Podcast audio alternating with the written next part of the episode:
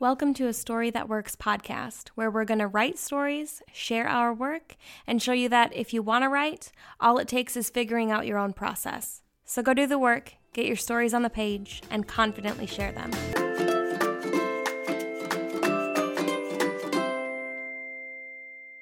Hi, I'm Rebecca. And I'm Caitlin. And we're going to read you our stories this week. But first, we wanted to talk about the hot topic of Twitter. Is it a hot topic? I don't know. Is it? I know. I love Hot Topic. Like all my clothes from there. Uh, I started watching a, a course on drawing, and it showed me that the Twitter logo is made up of all circles. So, you know, that was interesting. Totally not Hot Topic, but... Even the beak? Yeah, like everything is concentric, like overlaying circles of different sizes that you then color in certain parts of it. And even the beak, every single part of it is made from perfect circles. Oh my gosh, that's terrifying. It's crazy. I think it's cool.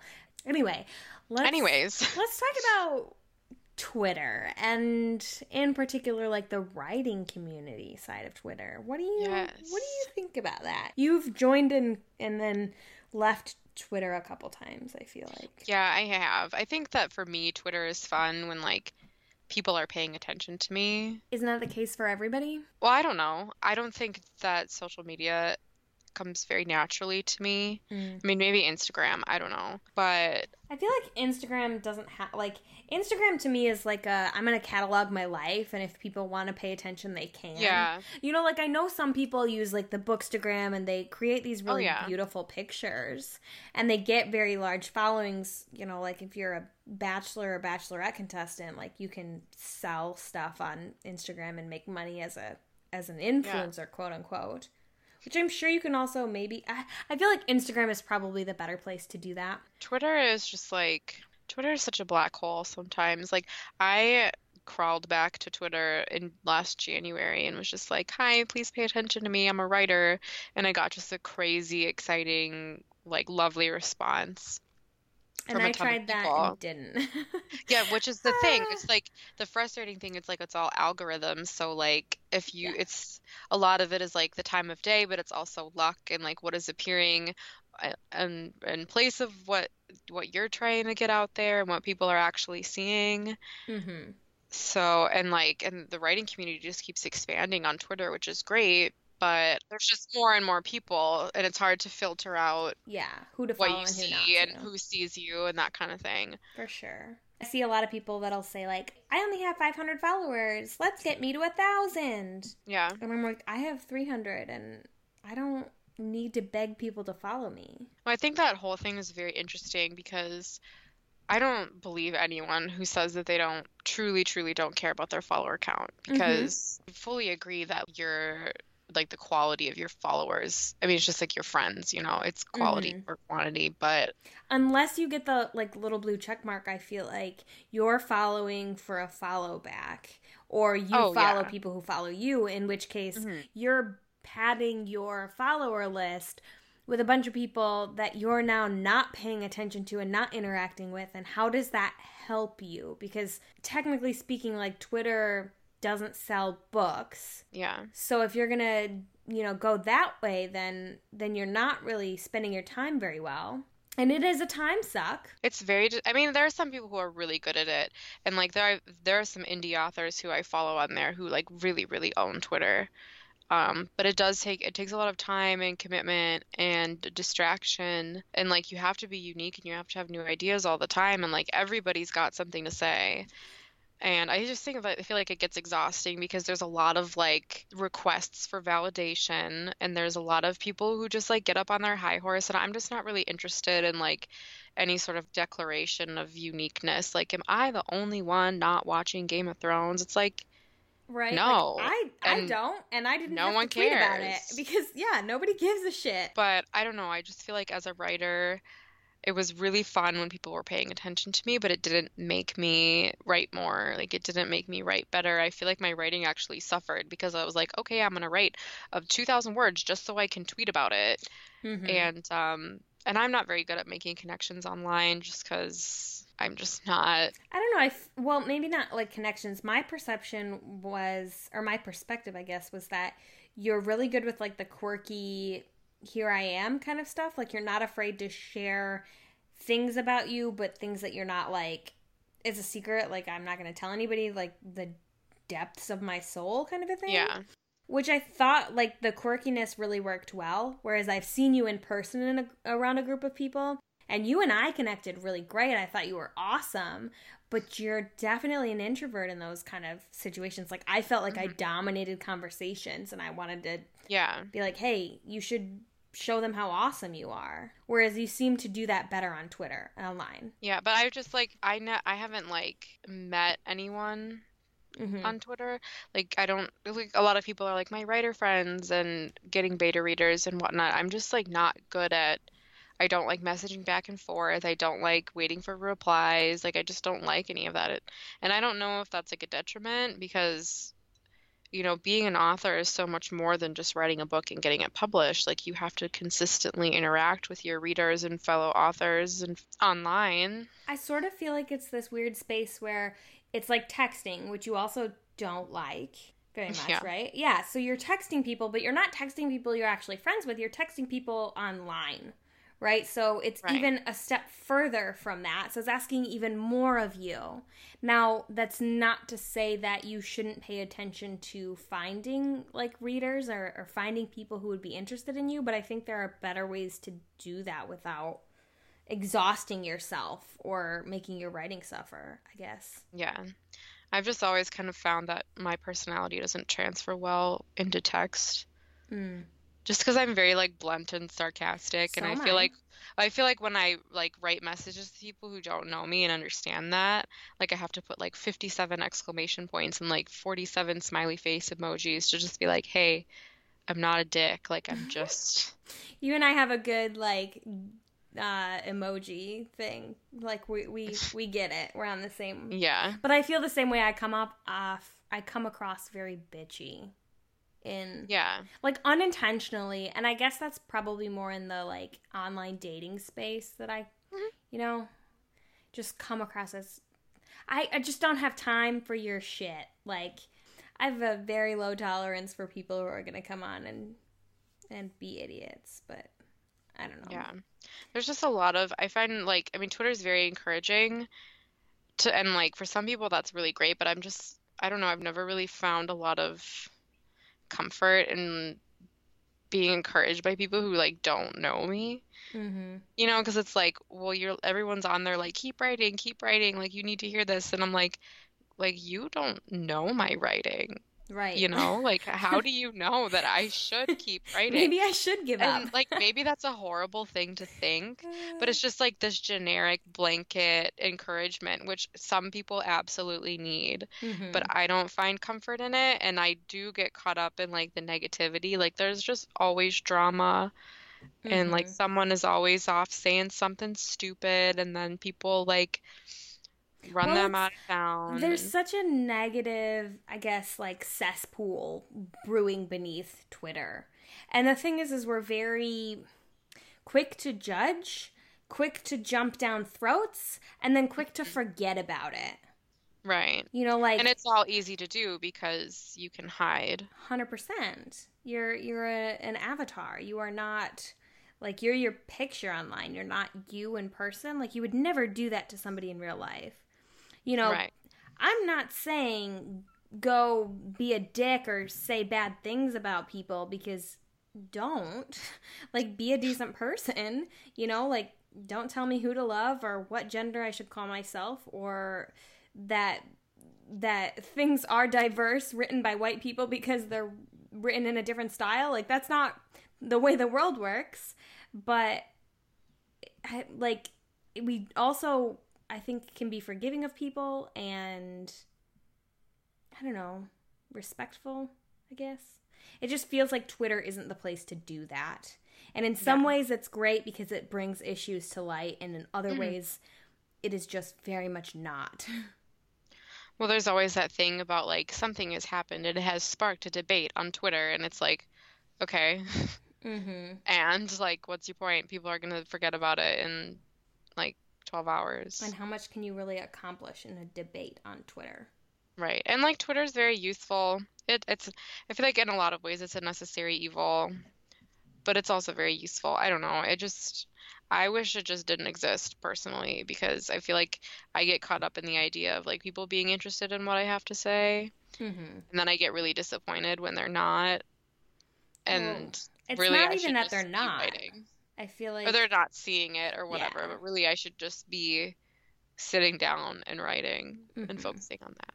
I feel like it's almost an easier thing to think about, because writing is, I mean, it's not just sit down and every day is perfect and I get my writing done and it comes out perfectly every time. Like, there's a lot to it. And so coming up with a marketing strategy or a Twitter strategy, like, is easier to kind of consider, and you can really get lost in that. Yeah. That's not to say that there aren't benefits to it. I have connected with people. I have felt seen in a lot of different ways. But you also have to take it with a grain of salt, because you're not really being seen. You're being seen for this online persona, and there's just a weird, it's a weird place, I feel like, on the internet. Yeah, it's very, it's like a fine line. Mm-hmm.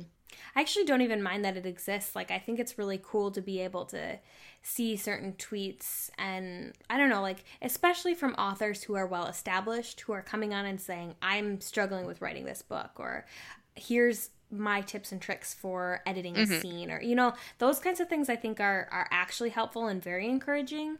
I think the what really gets me are the people who come on and say, I got one rejection today. Tell me I'm awesome, Twitter. And you're just like, if you need validation mm-hmm. after one rejection, J K Rowling got rejected over twenty times.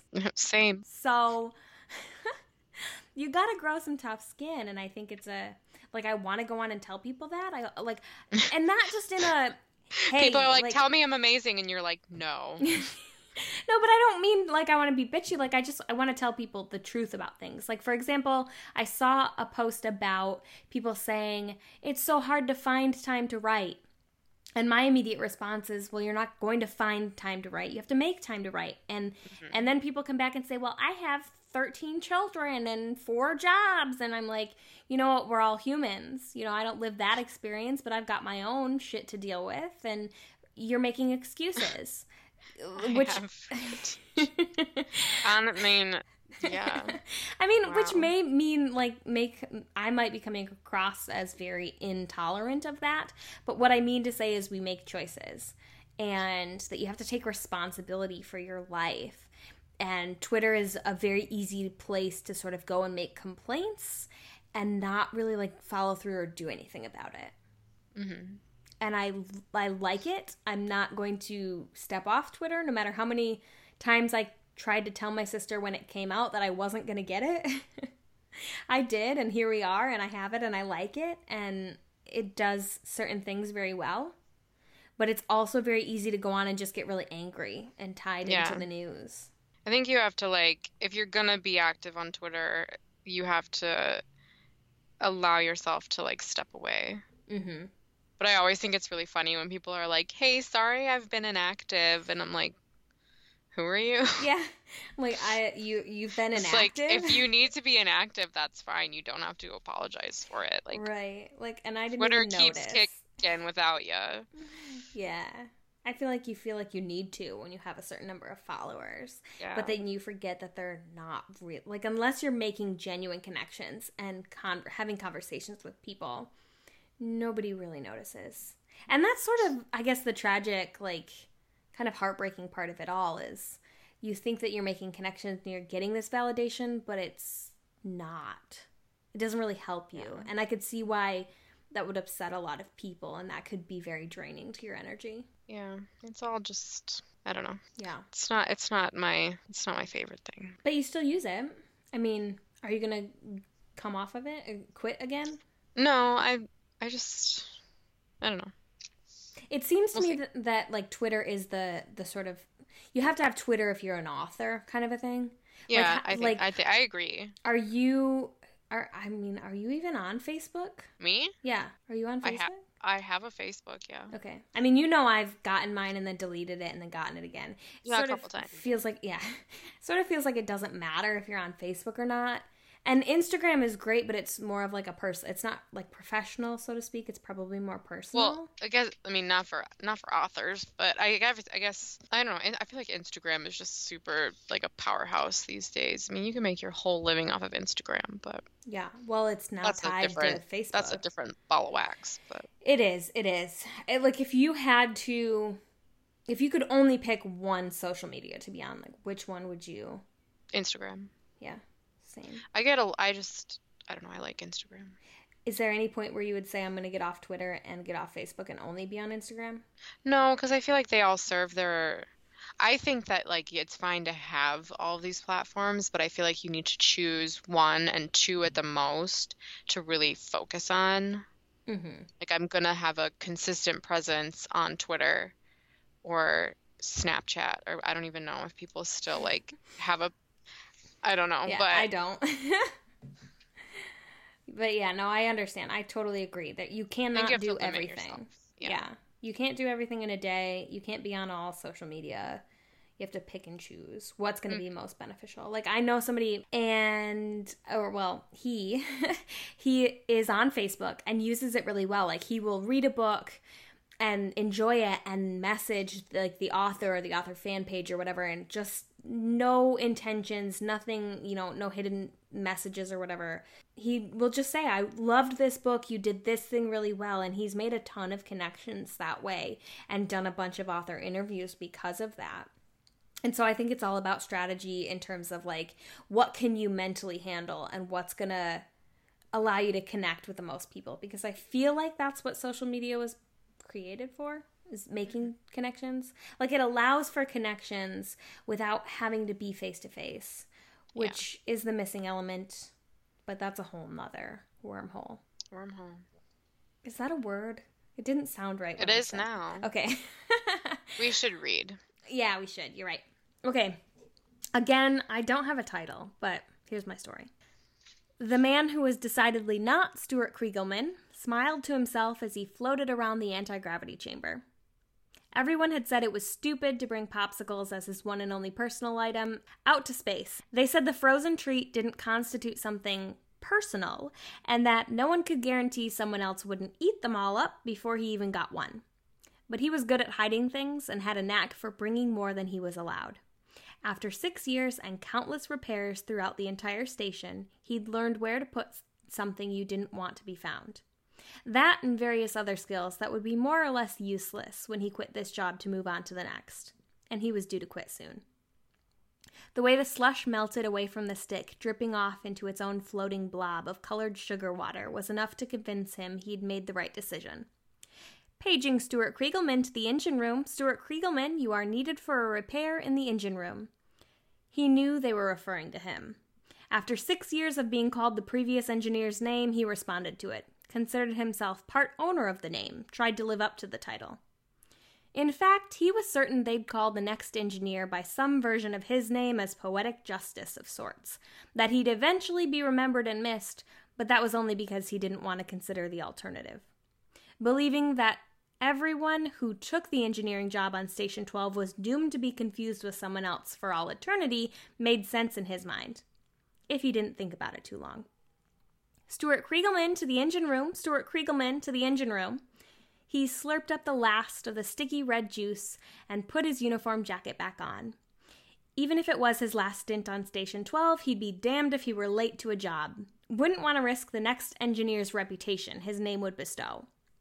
Pretty sweet game last night, eh, Stuart? Joe asked as Not Stuart made his way to level four. Not Stuart nodded in reply, slung his work bag higher on his shoulder, grunted. Stuart? A little girl looked up to him, questioning. In her hand, she held a broken toy, one Not Stuart recognized as a Lionel Robot X K twelve.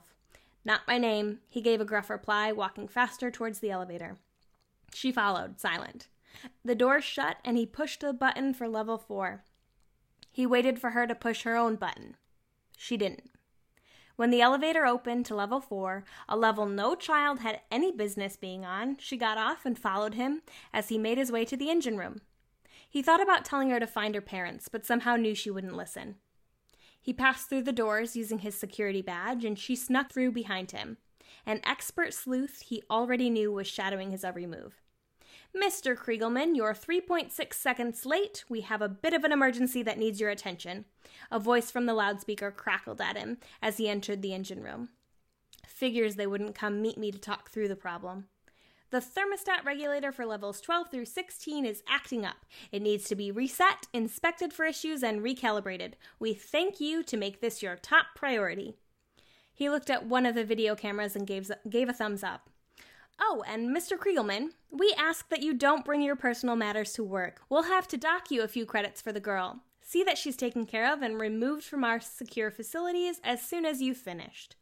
Not Stuart nodded, not looking at the camera this time. He knew he'd get flack for her, but what was he to do? Physically restrain her from following him? He wasn't sure he knew how, and definitely didn't want that responsibility hanging over his head. Without another word, Not Stuart got to work. He took apart the thermostat, carefully inspecting all pieces. Having replaced a faulty wire on another a couple weeks ago, he identified the problem in no time and switched out the parts. The girl was silent the whole time. Not Stuart had never seen a child so well behaved, so non-demanding of attention. Even the heat and loud noises of the engine room didn't faze her. He almost didn't hear when she asked, "What's your name?" "Makes you so sure you can't just call me Stuart." He finished up the calibration and dropped the rest of his tools into his bag, slung it over his shoulder, and turned to go. "You don't like it." He paused, not sure how she knew that, considered the buzzing fluorescent light overhead, and looked down at the girl clutching her broken toy. "Come with me." She fell into step behind him, once more silent. Together they walked to the anti-grav chamber, stopping along the way to pick up a couple popsicles from one of his many hiding places. "Don't go telling anyone these are here." She nodded solemnly, and he knew she would keep his secret. Not Stuart left his bag and jacket outside the chamber. The girl refused to leave her toy unattended. They floated inside, the big windows giving them a perfect view of the stars. "What are we doing here?" The girl tried to watch Not Stuart, but she bounced around the chamber from one end to the next, trying to hold in her giggles. He took out the popsicles and unwrapped them, put the trash in its disposal on the wall. He floated over to her, careful to put the stick in her hand, and demonstrated his favorite techniques to eat in zero gravity. The popsicle slowly melted, and the two floated around the room, trying to catch the sugared slush before it hit the walls or escaped their grasp. The girl squealed in delight, letting Lionel slip from her grasp as she slurped up the sticky goo. Not Stuart quickly ate his own, ignoring his own rituals, and picked up the broken robot. He tinkered away with a few spare parts he kept in his pockets. When she finished, she looked up at him, smiled twice its normal size. "That was fun." "Sure was, kid." He handed back Lionel as they exited the chamber, grabbed his jacket and work bag, ready to attend to his next appointment. She looked at him, eyes big. "Thank you." "Name's Stanley, kid. You can call me Stan." "Stan?" She skipped off, hand in hand with Lionel beeping out at her. His own smile hardly contained, even when Joe caught up to ask Stuart for a favor. The end. Your turn. When I was young, so very young, I married a king. No one placed a crown upon his head when the minister pronounced us man and wife beneath the towering chapel of the church his mother insisted we have the ceremony in. There was no coronation when he said "I do," aside from the soft light show in my chest as his blazing diamond slid onto my finger. He was already a king, already crowned, long before I walked towards him in my white gown. It was I who felt the first sensation of royalty, the budding existence of the power that bled from the space he took up in the world. We danced to a frantic piano that night, and he guided me towards his throne. But I did not become his queen. I watch him now with that same hungry atmosphere that surrounds him, just as regal as he always was. Our backyard is a dramatic splash of color, streamers hanging between trees and bright red tablecloths covered in confetti clashing with the saturated green of the f- freshly mowed lawn. Balloons sway beneath the sunlight, exactly one hundred of them, all holding the ruins of my breath.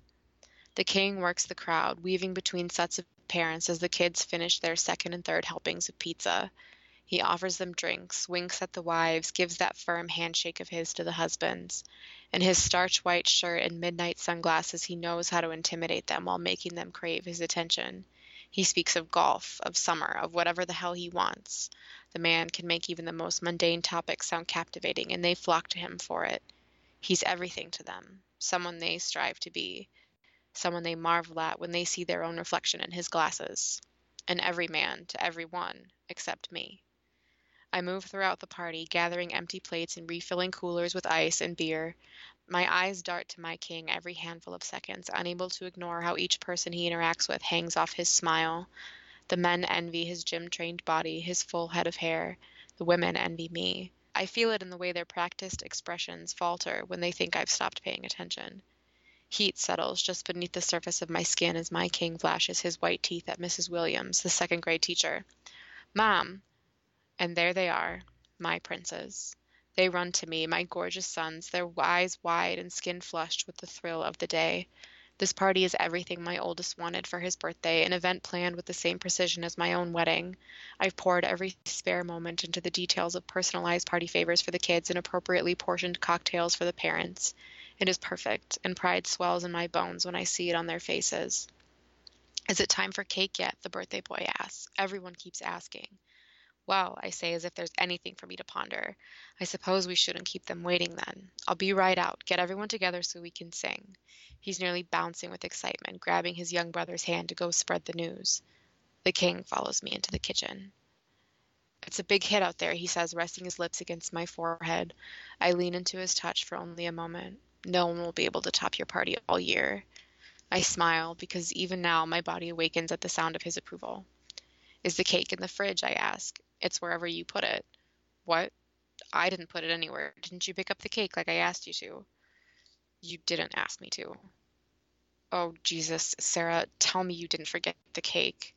A sparkling panic bursts behind my eyes, and I throw open the refrigerator door. "Nothing." "Shit," he says. "Are you kidding me? You forgot the damn cake." Everything shifts. His eyes take on a darkness, his shoulders tighten, his voice falls into gravel. It's a shift I know all too well, and I let the door swing shut with a soft hiss. I know I did not forget the cake. The certainty ricochets off the borders of my mind. It was my job to pick up the pizzas, decorate the backyard, clean the pool, fill the punch bowls. But the cake was my husband's duty, the solitary item on his list of responsibilities. He knows this just as, just as well as I do, for I have become fluent in the open interpretations behind every frigid glare he curates just for me. He knows this was his doing, and he knows I will take his blame without protest. "It's not here," I say stupidly, because those are the only words my mind can remember. "I can see that. What are we going to do, Sarah? There are fifteen kids out there ready for that cake." "There has to be something we can give them," I blurt out. "There better be." Frantic, I bury my hands in the freezer, digging like a dog in hopes to at least find some half-eaten ice cream that can salvage this impending disaster. I can hear the building anticipation outside. I pull out an old ripped box of popsicles, purchased at the beginning of summer and forgotten immediately after. The boys said the flavors were awful, wondering why anyone would want to eat something that tasted like banana or root beer or grape. Everything inside me leaps and plummets all at once. It won't be enough. "Here," I say, holding up the box, but he simply marches out of the room. My children barrel in seconds later. The birthday boy's eyes travel from the empty countertop to the pathetic box in my trembling hands. "Where's my cake?" he asks, his voice laced with suspicion. The king stands behind them now, arms crossed. "Mom forgot to pick it up." "But don't worry, we have popsicles." "What?" "Don't worry," the king says. "She'll make it up to you." My oldest son's features have become such a gut-wrenching reimagining of the king's. This being that I carried inside my body, who used to hang off my hips and cry when I was out of sight, looks at me now with soft poison in his eyes, planted there with such subtle precision by his father. The disdain settles in so casually, as though I was never meant to be anyone's queen, but rather an uncooperative housekeeper to be chastised for my misstep. My husband's manipulation is gentle, like a caressing suggestion that has shifted the tide of my household in his favor, which has unceremoniously placed me in an internal opposition. Here I am, standing before a restless line of seven-year-olds, holding a box of freezer-burnt popsicles as my husband watches from the far side of the kitchen. He boasts a twisted satisfaction when the other parents walk in to see the brilliant cake I bragged about just yesterday reduced to this sad display. "This sucks," one of the kids says as he unwraps a sticky yellow popsicle. He makes a face that suggests he's looking at something horrific. This is the point where I make a choice, where I stand in the middle of this kitchen and scream every lie that lives within these walls, or burn the walls down altogether, and the house and the party and the balloons along with it. This is where I get in the car and drive a million miles in the opposite direction of everything looking me in the face in this moment. This is the turning point, isn't it? Before the party ends and the guests leave and I have nothing but a king's wrath to greet me on the other side of the evening, I could run. I could, I could, I could, but I don't. The children look up at me in poorly contained disappointment, and my heart takes up residence in the blackness of my gut. It was a lovely party, Sarah, one of the mothers tells me as everyone finally files out of my home. Don't worry about the cake. There's always next year. I smile, my face all but cracking when the door closes behind her. The king waits for me, waits until the children fall asleep and the house quiets into night. He waits, and when it's time, I, no one's queen at all, take my place before his throne. Thanks for listening to this episode of A Story That Works. For all the past episodes, the show notes, or to connect, visit a story that works dot com. If you'd like to support the show, click subscribe and leave us a rating and review wherever you get your podcasts. As always, keep writing.